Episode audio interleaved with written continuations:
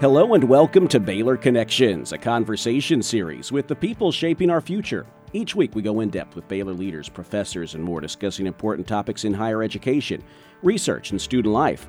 I'm Derek Smith, and today we are talking communication and healthcare settings and more with Ashley Barrett. Dr. Barrett serves as Associate Professor in Baylor's Department of Communication. A two time Baylor graduate, she joined the faculty of her alma mater in 2013. This year, she earned a prestigious NSF Career Award to study the impact of technology on compassionate communication in healthcare settings. In earning the award, she became the first Baylor faculty member to earn a non STEM career award from the National Science Foundation. It's been an exciting year uh, for, for you, for your research, and for Baylor with this award. We're glad to have you on the show to talk about it. Thanks so much for joining us. Thank you so much for having me. I'm excited for the conversation. Absolutely. Well, you know, I'll, I'll start off with I don't know, maybe this is an obvious question, but we're talking about a National Science Foundation award, and you're a communication professor. Is that something that's very, very common outside uh, in higher education? I, you know, I have learned even more so recently after receiving the award that it is not. Um, but there is, uh, you know, the, uh, there are industrial changes that are occurring, and I think. Um, in the world of science, especially in the world of healthcare, um, we are starting to realize how important communication is. And we can have the most brilliant science, but if we can't communicate it to of diverse um, audiences, then you know we're kind of missing a, a, huge chunk of that process. So um, you know, I just was at our National Communication Association conference, and it was really interesting because I started to notice that there were NSF and NIH um, professionals uh, who were in our audiences at our panels, and um, they actually stood up at the end in one of my panels and said, hey, communication is so important to what we're doing, and it's really a part of our future agenda to pay more attention to this. So I, I can only imagine that you know communication and, and other um, social science disciplines will be um, better positioned for NSF awards and NIH awards down the down the road. Well, absolutely. And here at Baylor, you're you're the first. Were you aware when you were applying for this award and when you received it? Were you aware of the sort of historic nature here at Baylor?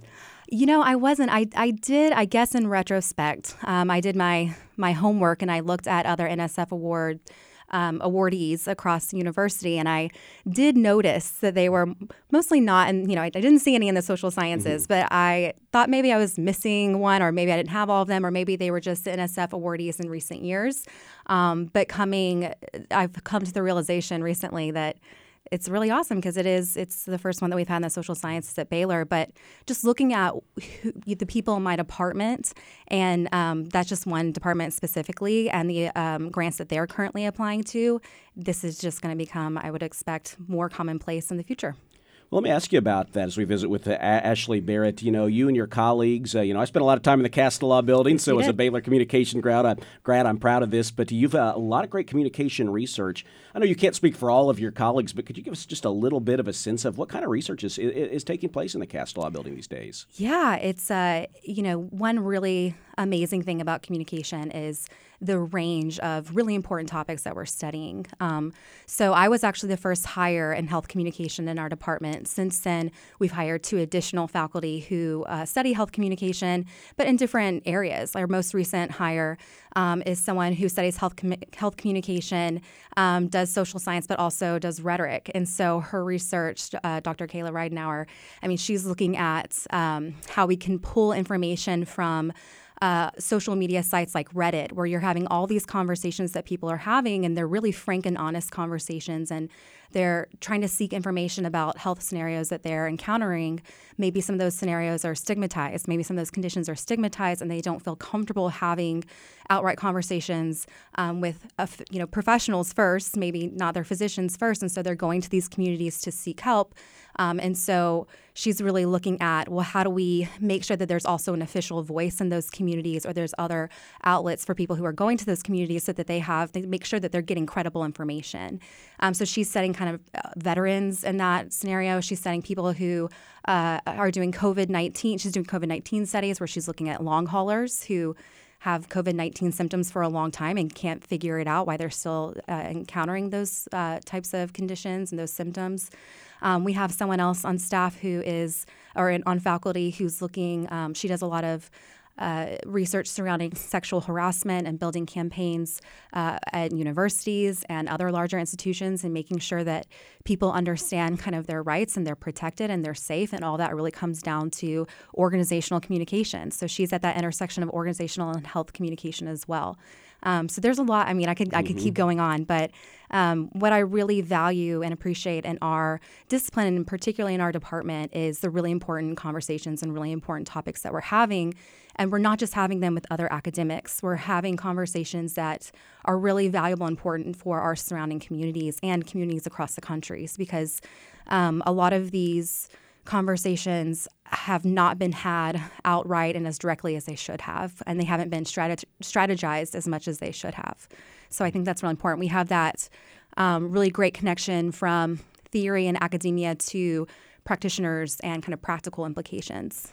Well, as we talk about your research, I think we'll see that as you're talking with what patients, healthcare practitioners, people who create resources that serve them, which uh, everyone can relate to in some way, way or another. Yes, yeah. absolutely. And you know, it when I did my my dissertation research.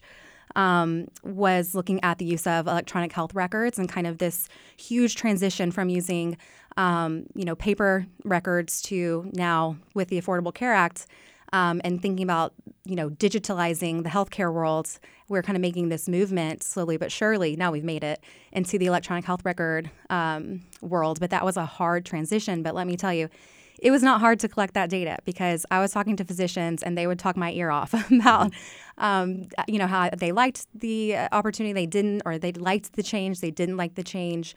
And then, of course, from a patient perspective as well. I mean, now that we have um, this other entity in the room with you, which is the computer, which the physician is paying attention to, how can you make sure that the patient is still getting that attention as well and they feel like they're getting that attention as well? Um, because it's a bifurcated way of, of, you know, giving your attention, but equal parts are really important. It's just as important as the other. And maybe the patient experience is even more important, right? Mm-hmm. To really elicit the information that you need about that patient's condition. Because at the end of the day, they are the expert of their own body. So they have to give the information that the physician really needs. Where did your interest in this topic begin? You said you did your dissertation on this and you pursued this as a, as a professional. But for you, where does this, where, where were the roots of this? Oh gosh, um, that's such a that's such a great question because it, it brings me back to my dissertation and kind of wondering what do I what do I want to do? You know, every PhD student they're done with their coursework, everything that's been predetermined for them they've accomplished, and now they're at this point, kind of at this crux where they have to decide who they are as a scholar and who they want to be. You know, and I think a lot of um, that that transition occurring around that trans- transition into electronic health records occurring around the time that I was deciding on what my dissertation was going to be was um, in retrospect i can see how powerful that was and how influential that was to me. Um, my phd was in organizational communication um, and technology and i was already interested in healthcare organizations but i was trying to think to myself like i don't just want to do you know academia can be so siloed and i don't just want to do research that I publish and it sits and collects dust in a journal somewhere. Like I want to do research that matters.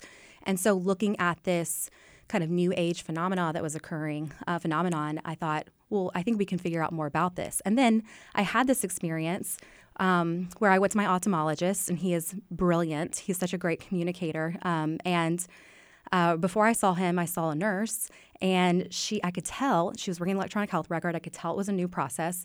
Um, but I could also tell in that moment how it changed our interactions from the last time I was there and there was not electronic health record.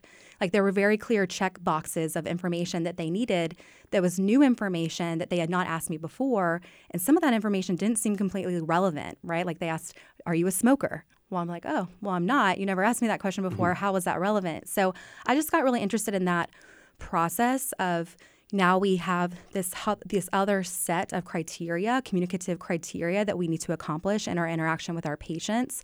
But what does that do to those genuine organic interactions and kind of and those are so important, right? To establish that relationship, to establish that rapport and trust with your physician, again, to get your your patient to feel comfortable enough to really open up um, to the physician and to the nurses. So I think that's you know every every good research I think topic starts with a really personal experience.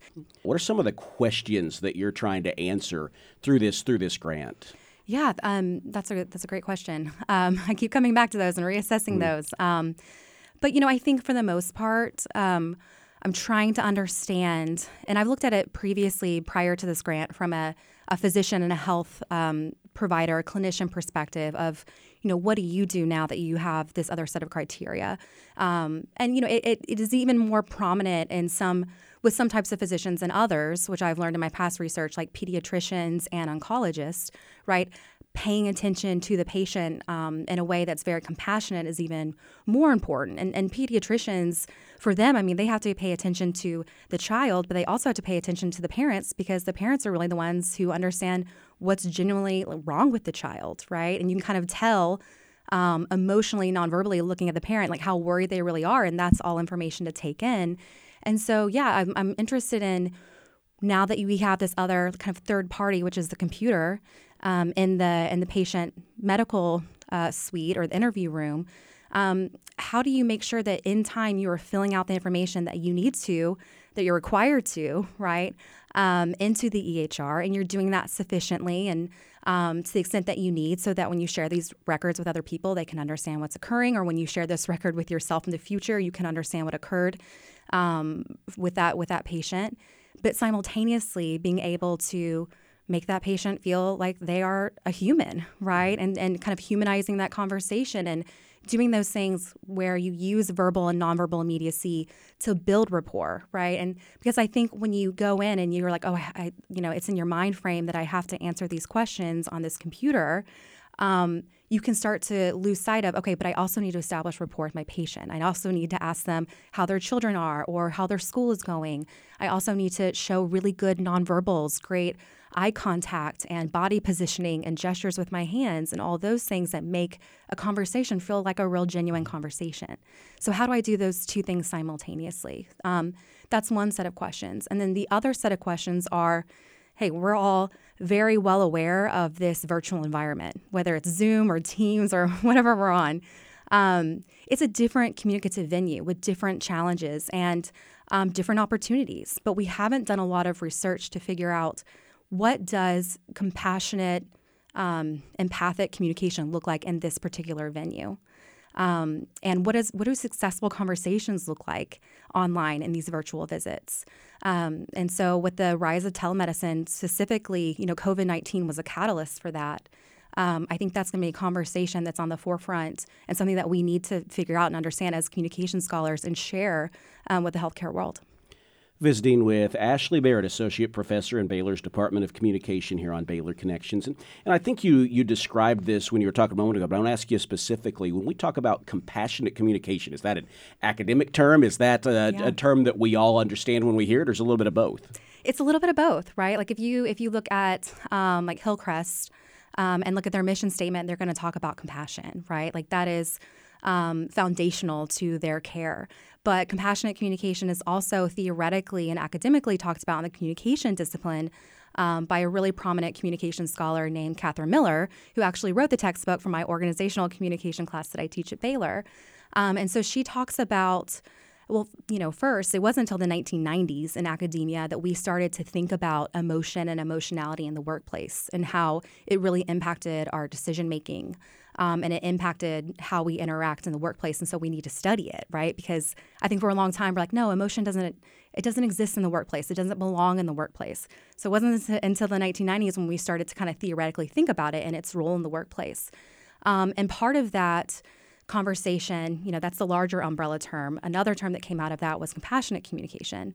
And that's this idea of thinking about emotionality in communication. And particularly, it's this idea of noticing, um, feeling, responding, and connecting. So, noticing when you're with a patient that they are in need of an, an, emotional response, right? Feeling that is part of that process. Connecting involves both verbal and nonverbal immediacy um, strategies, patterns. Um, so, enacting those with your patient. Um, and then, co- uh, then the final one is connecting, right? And that um, is also kind of has two prongs. Uh, one prong is cognitive connecting, and that's really perspective taking. So, thinking about the um, situation that the patient is in, how they perceive their environment, what they would need to hear, see, feel, so on and so forth. Um, and then the other one is more emotional, so connecting emotionally, and of course, that occurs through empathy. So we uh, we've all sort of adjusted at least somewhat to this new technology in re- in recent years, and you're looking to see how we're adapting, how we're adjusting, how it's impacting. How do you go about doing that through this grant? How do you get how do you collect the data that's going to help you determine what uh, what's next?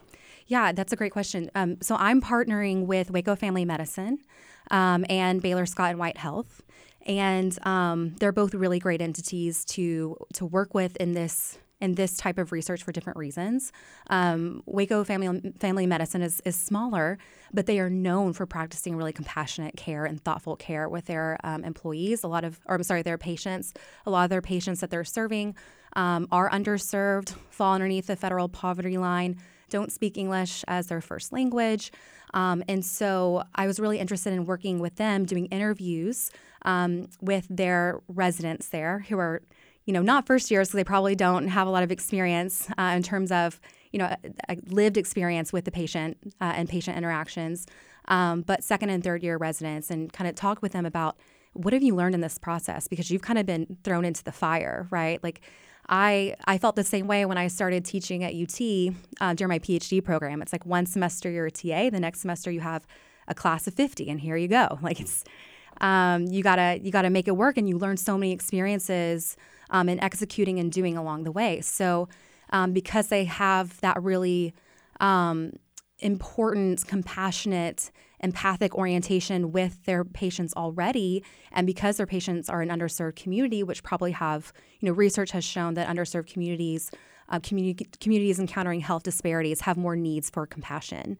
Um, in their healthcare. So that was, you know, with, with Waco, Waco Family Medicine, because that's such a great, they're, they're great for so many reasons. Um, we're engaging in interviews, just kind of asking like best practices um, from from the residents, different year residents. We're also talking to patients and asking them, um, you know, what is going on here? What did you like about your medical visit? What did you not like about your medical visit? What is there something that you needed from from a communication standpoint that you didn't get? You know, and just asking general satisfaction questions as well, but kind of honing in on the communicative element of satisfaction.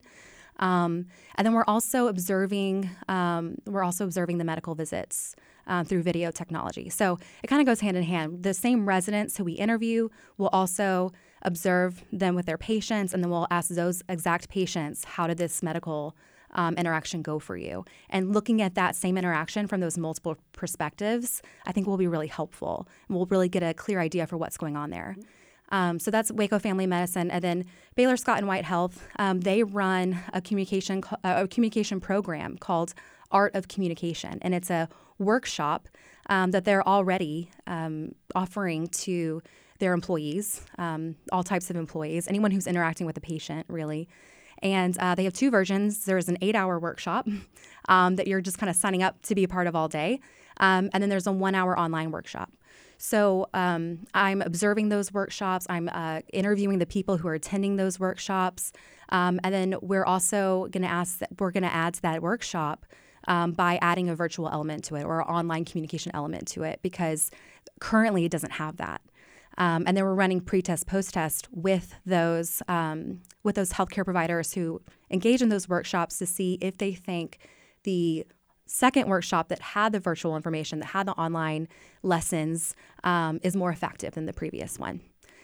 What what are your hopes as you look at the next five years? What makes that? What would make this a successful project? You know, I think um, I, I was just promoted to associate professor, and so uh, I think part of the process of being assistant is it's that publish or perish, right? So you kind of have your head down. You're trying to prove your worth, um, create a scholarly identity, prove your worth in your discipline, and you're just trying to crank out. You're trying to learn the publication process and crank out as many publications as you can.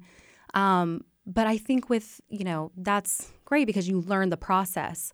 But now I really want to turn my attention outward um, and use the research that I collect to help communities to help whoever I can with the information that I've collected. And so I think that um, that's what this grant is going to enable me and allow me to do. I mean, already the rigorous um, connections that I've made with Waco Family Medicine and Baylor Scott and White Health um, are are really valuable and they're going to be long term because I've gone through so many different phases of socialization already with these organizations and gaining access from a legal standpoint, right? Um, from a from a communicative standpoint, from a social standpoint. And so I'm really making lifelong connections that are serving communities day to day um, that I think could benefit by this research. You, you, paint a great picture of all this, and you know I think we can all see why the NSF is interested in this. But to make an even finer point, what, what does the data show as we talk about building relationships of trust and compassionate communication? What does the data show about the impact of that on, on the outcomes for people in, in need of health care? Yeah, you know it, it's so interesting because. Um, for you know whatever different organizations healthcare organizations will call it different things whether it's patient centered communication relationship oriented communication, consumer centric care. I've seen it be called different things, but they all have a common denominator, which is we need to make patients feel like they can open up to us, like they can trust us. And um, like I was kind of mentioning before, if you do establish that trust with your patient, not only will they come into um, the healthcare facility more, right? Because they do feel like they have that interaction. They feel like they know their providers personally. Um, they'll enjoy those conversations more. They'll feel more organic. But also, I mean, what we what has been established in the literature already is um, that trust leads to more shared decision making. Shared decision making leads to uh, patients uh, opting into treatment plans that they'll actually, um, you know, they'll actually carry out, um, which leads to better care. Um, it can also lead to a better return of investment um, for these larger healthcare organizations and hospitals in general. You know, hospitals have a lot of resource challenges, which I think became really apparent in COVID 19. Uh, establishing trust with patients, that means that you can get through conversations a little bit quicker, a little bit more efficiently, and a little bit more with more high quality. Um, so it can even help with things like getting patients through the hospital system faster. Um, so there are a lot of, um, you know, building that trust is so important for multiple reasons. But it seems like not only will it increase patient satisfaction, which is of course how you know some healthcare facilities get um, medical reimbursements, like Medicare, Medicaid reimbursements. Um, so, but it also helps them with other metrics that are important to them that keep the hospital efficiently running. Um, so I think there's a lot. There's a lot there.